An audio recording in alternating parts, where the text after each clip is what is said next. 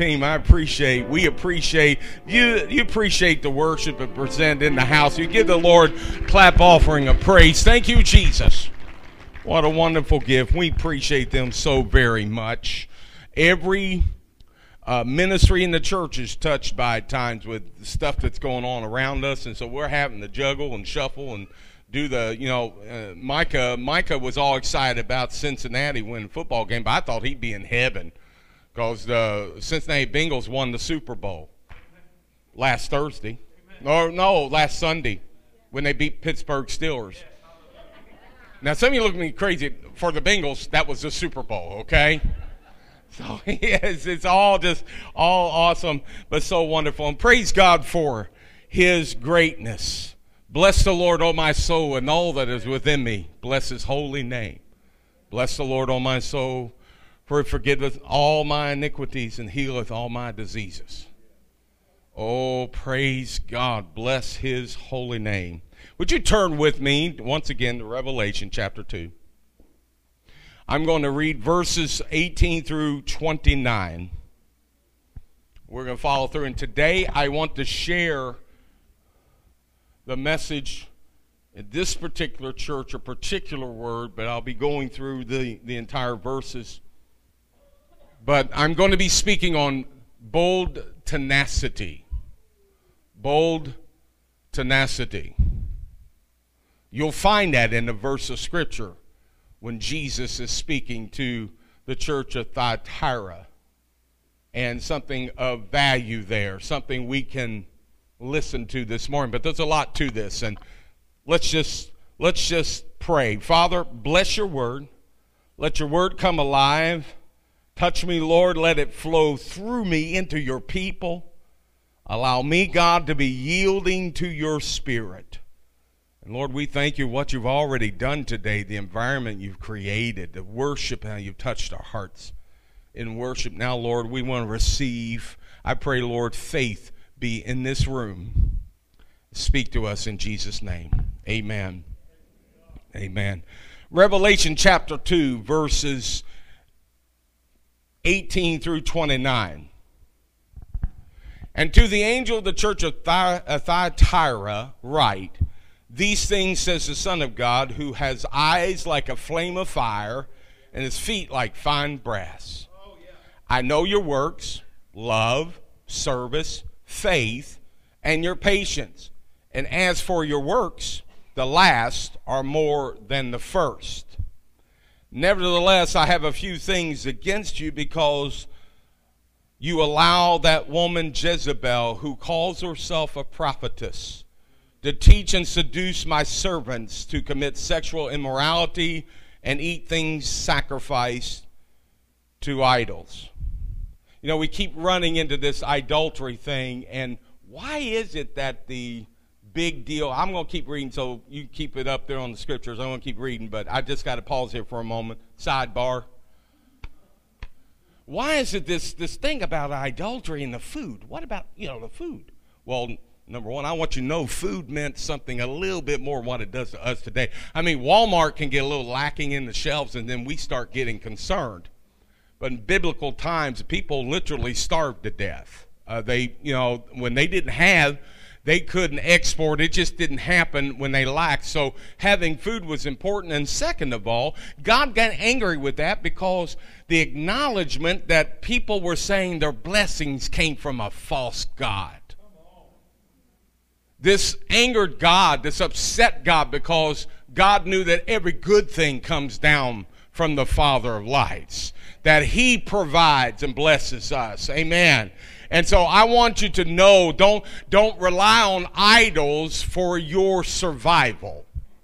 Don't worry, don't allow the world mindset and the worldly thinking to be the sustainer of your life. You and I must acknowledge as we're nearing November and we're becoming eventually into that thankful spirit. Some of you already put your, your holiday or your seasonal decorations up, and somewhere, somewhere written on a plaque, on a board, on something is the word thanks because we're leaning going into harvest, and harvest has happened in the celebration of God's goodness. Let me tell you There ain't nothing that's been good that the devil has ever provided or that the world will ever do uh, you any good that's going to sustain you. But your God, He will. So let's acknowledge Him. Let's always acknowledge Him who provides, He who keeps maintaining us and keeping us. Amen. And in these changing times where there's going to be and has been employment shuffle, let me tell you, it's good to look for good things and better things. That's okay. That's good, okay? But don't you forget who is the sustainer of your life. And don't you forget your God. For God is the one that provides opportunity. And he'll give opportunity to his children. David said, I've never seen the righteous forsaken or a seed begging for bread. And all you look pretty full this morning. Looks like you got full yesterday too, and the day before, and the day before. And I got to shout, Amen for myself. But you know what I'm talking about. We serve a good God. Now let me get back in Revelation. I just thought I hit down that idolatry thing about food because it's not in the rest of my notes. Okay, here we go. I gave her time to repent, verse 21, in her sexual of her sexual immorality, and she did not repent. Indeed, I will cast her into a sick bed, and those who commit adultery with her into great tribulation, unless they repent of their deeds. I will kill her children with death, and all the churches know that I am he who searches. I am he who searches the minds and the hearts. He's even doing it right now even in this service. And I will give to each one of you according to your works. Now to you I say, and to the rest in uh, Thyatira, as many as do have, who do not have this doctrine, who do not have this doctrine with Jezebel, who have, who have not known the depths of Satan, as they say, I will put on you no other burden. Verse 25, put a star at it. But hold fast what you have till I come. Hold fast what you have till I come. And he who overcomes and keeps my works will the end will uh, I'm sorry. He who overcomes and keeps my works until the end. To him I will give power over the nations. He shall rule them with a rod of iron and shall dash to pieces like the potter's vessels. As I also have received my from my Father, and I will give him the morning star. He who has an ear, let him hear what the Spirit says to the churches. Another verse of scripture I want to throw out to you is 1 Peter 4 and 17. For it is time for judgment to begin at the household of God. And if it begins with us, what will be the outcome for those who do not obey the gospel of God? In the letters that were sent, the longest letter written by Jesus to John for John to write among the seven churches in, in, in was that are found in chapter 2 and chapter 3 of Revelations that it was necessary to correct and maybe possibly correct, corrupt all of the churches that are needing God to move. We're looking into these seven churches in the Revelation chapters 2 and 3. Chapter 1, we saw John, the apostle, exiled to the Isle of Patmos in which he turned around to see Jesus in his unveiled, resplendent glory with a message to seven distinct churches in the region of Asia Minor. These were seven literal churches who needed to heed the words of Jesus that were brought to them. But these words also apply to every church in history and to the greater body of Christ at large. We've already heard Jesus speak to the churches of Ephesus, Smyrna, and Pergamos. Now we hear him speak to the church of Thyatira. There's a few things about Thyatira that may bring an understanding, a more understanding to this letter that are very important. First of all, it was the headquarters of many ancient guilds the potters, the tanners, weavers, robe makers, dyers guilds were all there in Thyatira. It was actually the center for the dyeing industry. Now, I mean dyeing with dyes. But do you remember in Scripture Lydia, the seller of purple in Philippi? She became Paul's first convert in Europe. In Acts 16 and 14 tells that Lydia was from Thyatira. So that's where her business of the dyeing and the guilds were. So here were these industrious people who had who who were craftsmen, who were skilled industry of people, these guilds of all these different workings of pottery and and also tanners and, and weavers and robe makers. They were all you know hard workers that had their businesses. Maybe it was the city of small businesses. Maybe that was it, the city of small businesses and business owners. Apollo, the sun god, was, the prim- was primarily worshipped there. It sounds pretty significant, but actually, it was the smallest, most unimportant city that Jesus spoke to in Asia Minor. It was a small city. Even one of the church elders kind of dismissed and was kind of gave an insulting phrase when he wrote. He said, Thyatira and other unimportant cities. It's just that that small town. Kind of maybe it was like Gallipolis that, you know, we want to call ourselves a city, but we're not a city anymore. But we still call ourselves a city. We lost our status because of population now, what are we now? We're a uh, township or not a township, what we're called? A village. How exciting. The, the village of Gallipolis. Do you know how you know insignificant that sounds? I'm sorry, I, I still call it a city, you know. Just that maybe for pride's sake. But it seems like this most insignificant church of all the seven churches that it's it seems like they were, but Jesus had the most to say to them. He actually gave them the longest letter. It's interesting. The smallest town, smallest city, got the longest letter. How does he address them? We look what the, he said here. He describes himself. John writes it down, and Jesus describes himself. These things says the Son of God whose eyes are like a flame of fire and his feet are like fine brass. This probably wasn't an introduction to the letter that the Thyatirans wanted to hear that kind of first statement. The Son of God, the one who had fiery eyes and the feet of brass, that meant serious business there.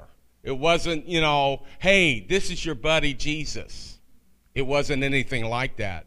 It was the Son of God the one who has fire in his eyes and brass like feet like brass.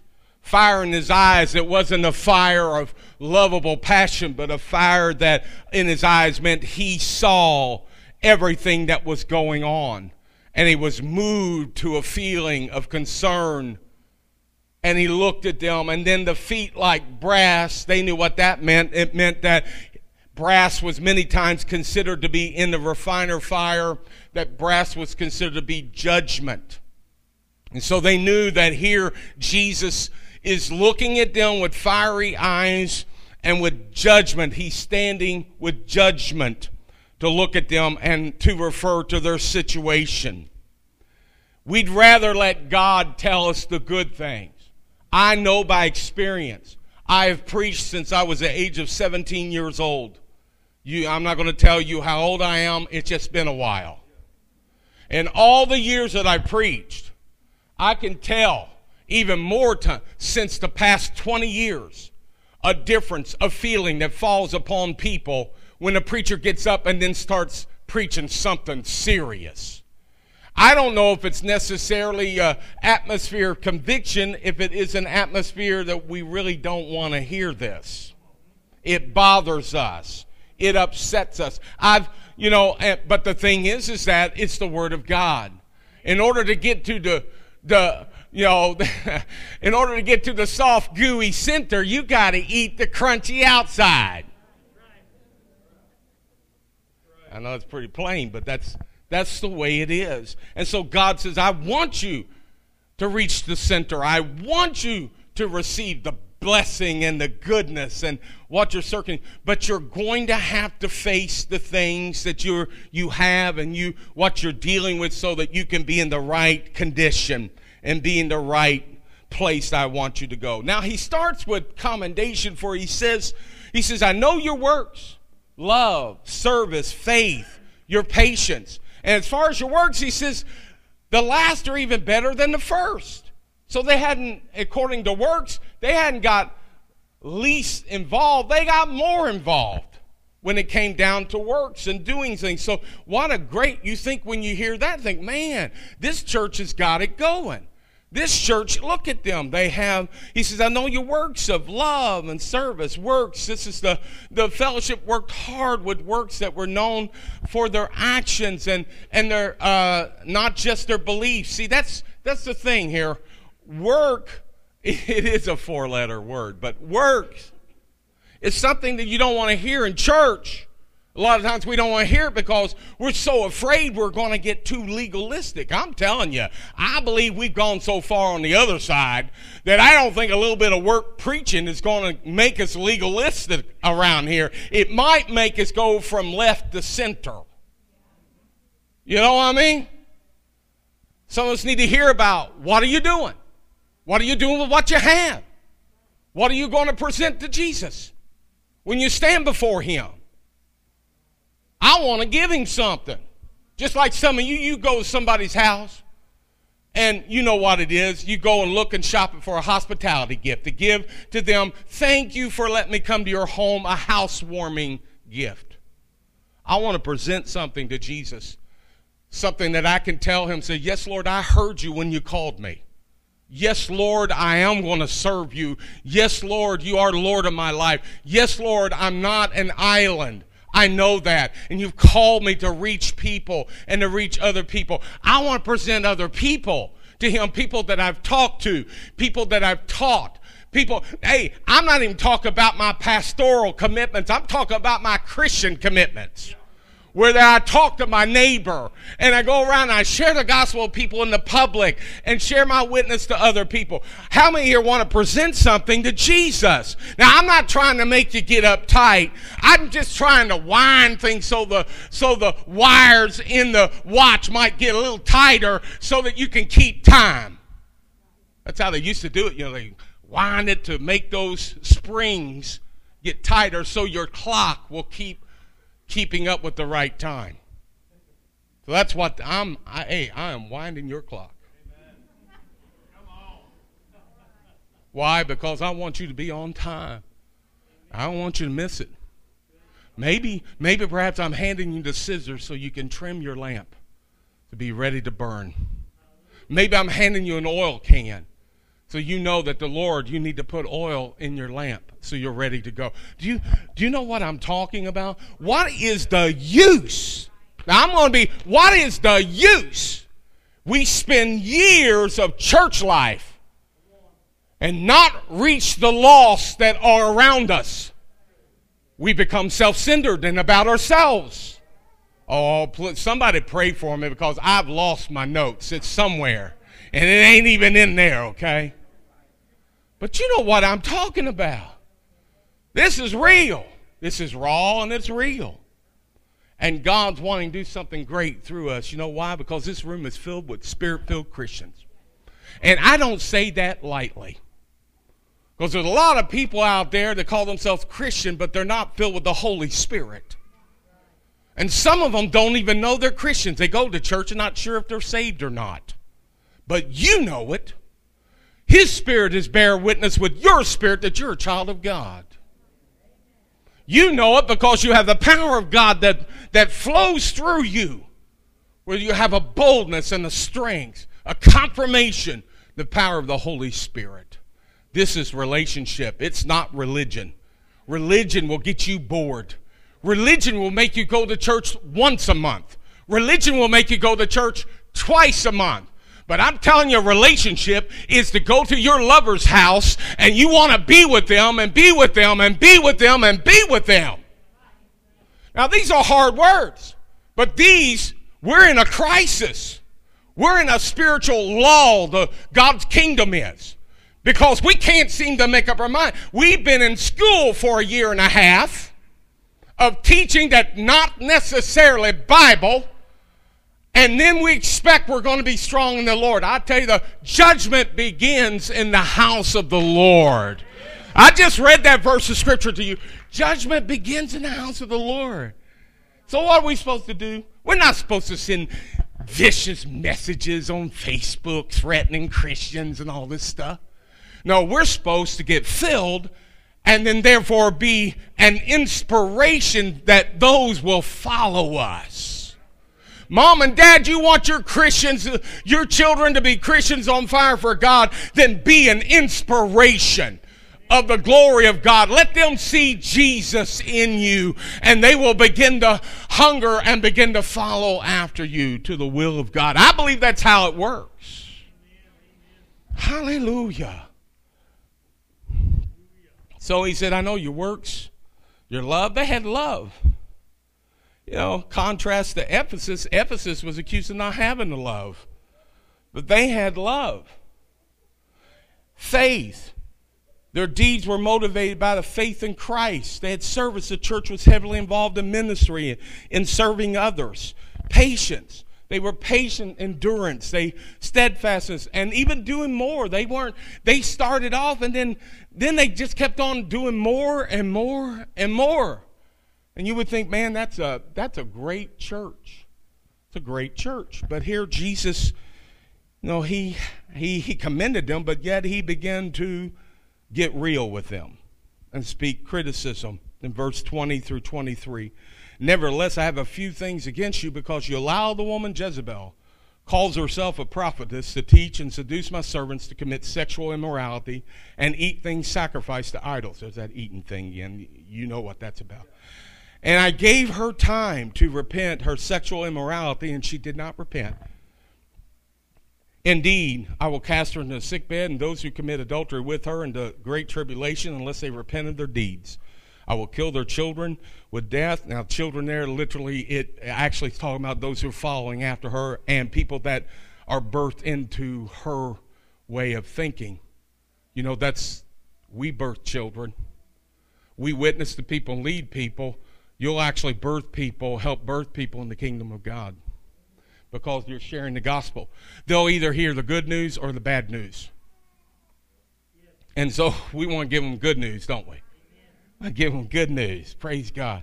Unless they repent of their deeds, I'll kill their children with death, and all the churches shall know that I am he who searches the minds and hearts and will give to each one of you according to their works. You know, I thought it was interesting. If you do a search there, minds and hearts, did you know Jewish tradition that the mind was considered to be the heart, and that and that the heart or the passion, the place of uh, well, the heart there is the understanding, but then actually the place they believed of emotion, passion, and your emotional place was your kidneys. kind of crazy, isn't it? Oh no, someone said, I, I lost a kidney. I only have half the passion I'm supposed to have. But that's Jewish tradition. In other words, really, it's your, it's your heart and your mind the Lord's talking to them about. Sadly, the church at Thyatira, one may say, you know, the problem with that church, they just had too much love.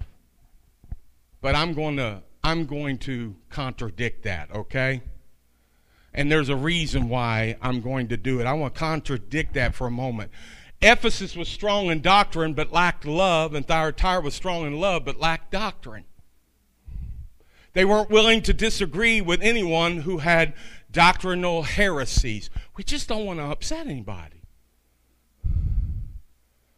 One person has said it's common for churches to be polarized in one of these two extremes. Either they will have full heads and empty hearts, or full hearts and empty minds. Either polarization is deadly. God demands both love and truth. 1 Timothy 1 5 says in the Passion Bible, For we reach the goal of fulfilling all the commandments when we love others deeply with a pure heart, a clean conscience, and a sincere faith. Now, I asked my daughter to bring a salt shaker if you were wondering what this was. And I should have known, I probably, I should have brought my salt grinder that, you know, I do the, the grinding thing, you know. My wife likes that. I do it too. By the way, Leah's out of state. That's why she's not here, okay? And somebody asked me today where she was. She's she's gone to the beach. She's with a friend that she's been friend for nearly 40 years and actually helped her sister-in-law make the trip and never seen the ocean and fly and so leah went with her so she could experience that kind of experience of life how many here remember seeing the ocean for the first time overwhelming, and it's just great. It's something that that's what I like. I don't like swimming in the ocean. I'll fish because it's water, okay. But the fact is, I don't like swimming in the ocean. I don't like salt water. It makes me feel, yeah, you know. All, but man, I could sit and watch that thing for the longest time. Why? Because it keeps telling me my God and what He's able to do is much bigger than whatever I have. And that he's telling me what I'm looking at is much bigger than what I'd ever face in my life. So that's why I like going. I look at that and just see. Around here, I mean, my brothers and sisters, they talk about going to nature and seeing trees. I got nature around here, okay? I come to some of your houses and I get a grand view of nature and beauty of nature. And Bambi's running across the road, and there's one of his friends, the skunk, following him, and you know, just all over. Just uh, there's nature all over, but there's something about the ocean, you know. It's big. I'm not criticizing here. I love where I live. I'm just saying that's why I don't really. I'll go to the Smokies, but hmm, tree, pine tree. Well, that's nice, you know. I see that all the time now. When I lived in Cincinnati, I'd love to. I think, oh my gosh, look at this beautiful place. But I like going to the ocean because it's big. Now that's enough. It's not in the sermon. Here we go. I asked her to bring me a, a uh, salt shaker, and knowing my daughter, she brings something decorative and you know, there is salt in here. See, there, there you go. There's salt, okay? And there's a reason why uh, I want you to see this talking about talking about love and truth. You know, this is table salt. We it is uh, sodium chloride and chloride come together and makes table salt. Some of you use it too much. Some of us barely use it. Now, if I was preaching on pepper, I might be condemned. But it's salt. But salt, salt, table salt is a compound. It's a mixture of two elements, sodium and chloride. Both of these elements are poisonous by themselves. Sodium is an alkali metal and can be explosive if added to water. Chlorine is by itself a highly poisonous gas. If you ingest either sodium or chloride alone, you'll die. But if you put them together, when you put them together, you have something known as table salt. Look at that. I got french fries. Okay. Baked potato. You know what I'm talking about. Yeah, some of you hungry right now. I see it in your eyes. With table salt. If you put them together properly, they become sodium chloride, common table salt. So, too, also, truth and love must be found together. One without the other can be dangerous, but combined, they can provide flavor and health to the body of Christ and to the world. Some would say that maybe this church in Thyatira was too strong in love and weak on doctrine. But I question that because if we understand love correctly, we would really say they love too much. I don't, I don't think so. I believe they, they bought into the lie that says that you can love someone without truth. But you can't. There are people having marital problems because they can't find some truth or a lack of truth and they hear love a lot but no truth, or they hear truth but then there, if there's no love, then it's it's it's it's harmful too. This church, if I hammered and browbeat everybody with the gospel, or it wouldn't be the gospel anymore, it would be the Bible. With a book, it would hurt. Some of you say, I think I'm going to go somewhere else where at least I won't get pounded so much. But if I speak the truth in love, if I show the love and affection towards you and tell you I love you, and I, I try to do loving deeds and compassionate deeds toward you, and then if I, say, if I share the truth in love, then the truth will be received. So here, Thyatira, it wasn't that they loved everybody so much. The, the fact was, the only person they loved was themselves. Because they didn't want to step out of themselves to tell somebody the truth. You know, it's like this a house is on fire, it's your neighbor's house. You see it's on fire. Now, if we operate according to the world and the world's concept of being non offensive and understanding, we would go and peck on the door. Someone would answer, and the house is on fire, and they don't know it. And say, Hey, I really don't want to upset you. And, and, and me knocking on your door upset you, I'll just leave and you know we'll we'll still be friends. We'll be neighbors you know every fine oh, I, I can see the look on your face kind of stuff. I'll tell you what i'll just let me just go back to my house and just you know i'm sorry and hey maybe maybe tomorrow i'll come bring you a cake.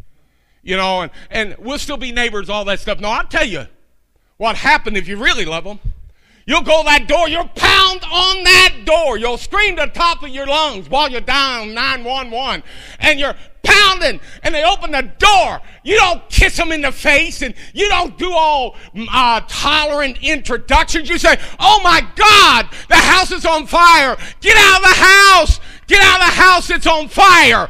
This is the gospel.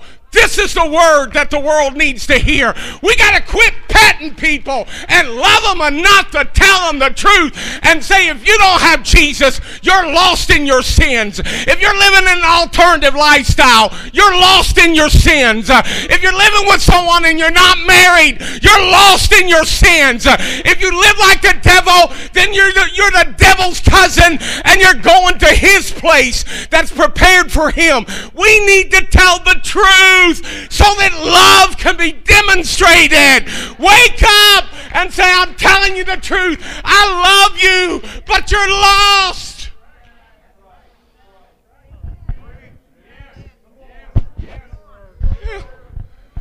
Tell it to your kids. Tell it to your relatives while tears are streaming down your face, hot tears that have been brought about by your prayers. But you look at them and say, I love you. I'm praying for you. You're lost in your sins. I want you to make heaven your home. I'm going there, and I want you to go there too.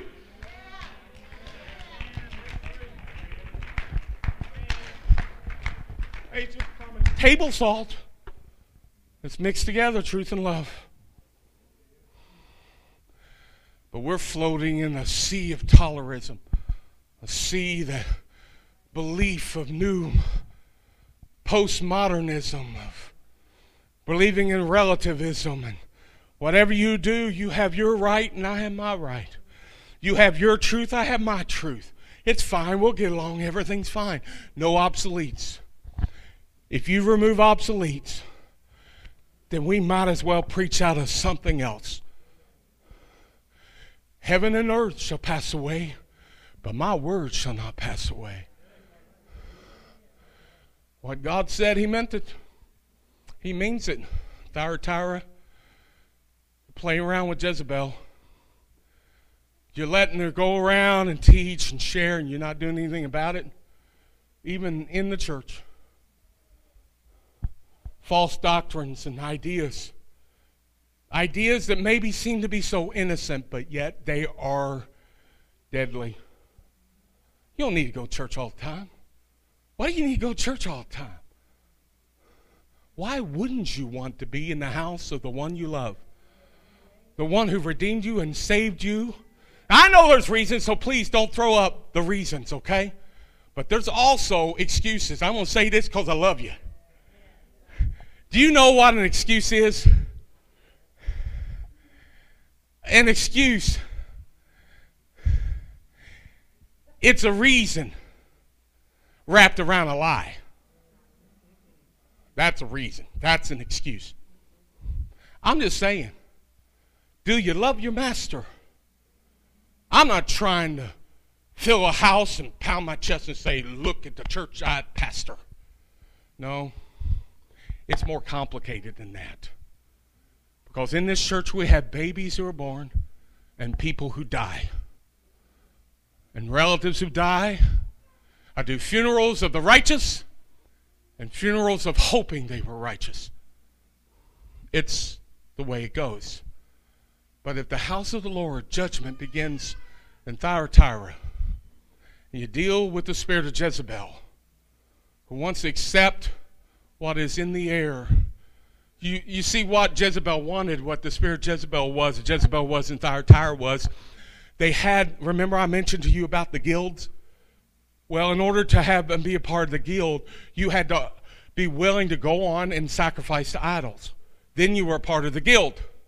Some of you may take jobs and willing to compromise your faith in Christ. But they, and so Jezebel saying, it's okay, church. Join the guilds. Be with the businesses. Go along with them. But there were a people, and Jesus saw it. Remember the one with the fiery eyes who could see your works, and everywhere you go, he seen that there were people that wouldn't participate in that.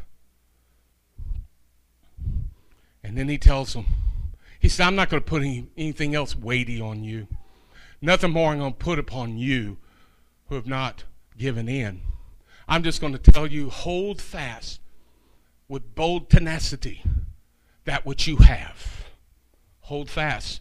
You know that's what the attack of the enemy of the age has done now? Wanting Christians to give a little bit more.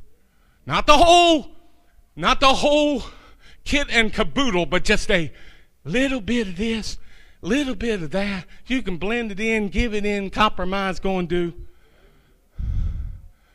Where even spirit filled Christians are saying, yeah, I don't need to go to church all the time.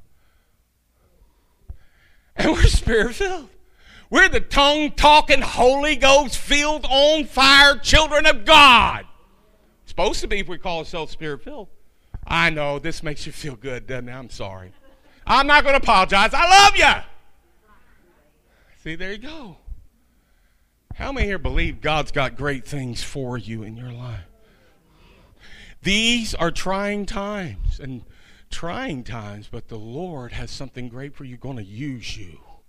You are born for this time and this season to inspire and to lead others to Jesus Christ. The world is getting darker. Our politics has failed us because the deep embedded problem wasn't in politics, it was in sin. And the only way out of sin is through Jesus Christ. Only way out, or we may have a season to come back and shifting and stuff, but I'm telling you, there's stuff swept underneath the carpet. It's going to come up again. It ain't going away. That's why it shocked us when it come around. Oh my gosh, where did that idea come from? Well, it's been around for 15 years. It's just now starting to rise to the surface and being accepted. Gets swept under again, and it comes out again. Do you know what I'm saying there? Jesus is coming back again. These are the last days. I'm, I never felt it more so in my life than this that these are the last days because quickly, suddenly, things have turned and changed. Atmosphere, attitudes, culture has changed further away from God, where Christians are becoming enemies of the culture. We're in the way because of what we believe. But you know what? Don't compromise. Hold fast that which you have, and that is the Word of God, your faith. You're believing in the Lord. Don't give in. Don't compromise. Let the love of God flow through you, but by all means, speak the truth in love. Speak it, child of God. At the workplace, the marketplace, among your family, speak the truth in love. Or else you'll walk away and you'll feel condemned and convicted because the Holy Spirit will grip you. Say, now, why did you go that way? I'm telling you, the Lord wants to revive, restore. Thyatira was a church, though a small town, lots of small businesses, but the pressure was on. And Jesus said, Don't give in to that pressure. And he said, If you don't give in, he said, then you'll have the authority that I have will be your authority. That's in essence what he's saying. My authority. If you read what talking about the scripture talking about ruling with a rod and iron and breaking the pots and pottery, he was referring to Psalm chapter two. And I think it's interesting that Thyatira was the center place for making pottery. Rule with you'll have authority to break all the pots. Break all the pots that are sitting around that are contrary to the will of God in your life. These are the last days, exciting times. Exciting times. Maybe we need to, maybe not so much talk about perilous as it is exciting. Because we know the rest of the story. We know how this thing ends. I can't tell you, I can't tell you how excited I am to finally get to chapter 4, and we're going to get there. Because I can't stop this unless I get to chapter 4. It would be ridiculous if I don't go to chapter 4. Talk about all the faults and things that need to change. Uh, talk about the good things, but yet there's somewhat against. And then talk about the other churches that are going to come up. I'm going to be so glad when I'm going to get an invitation to come up and to be in the place with the Lord in chapter 4. And we know what that's all about. It's the coming of the Lord, it's the rapture. It's the rapture. It's coming. It's coming. Oh, we're dealing with the problems of Ephesus, the problems of uh, Smyrna, the, the problems of Thyatira and Sardis. No problem with Philadelphia. But then the problems of Laodicea. What's going to happen when the trumpet sounds? Philadelphia and Laodicea and church going to be round. There'll be those who'll be lukewarm and those who are going to be serving the Lord. And thank God, I'm, I'm going.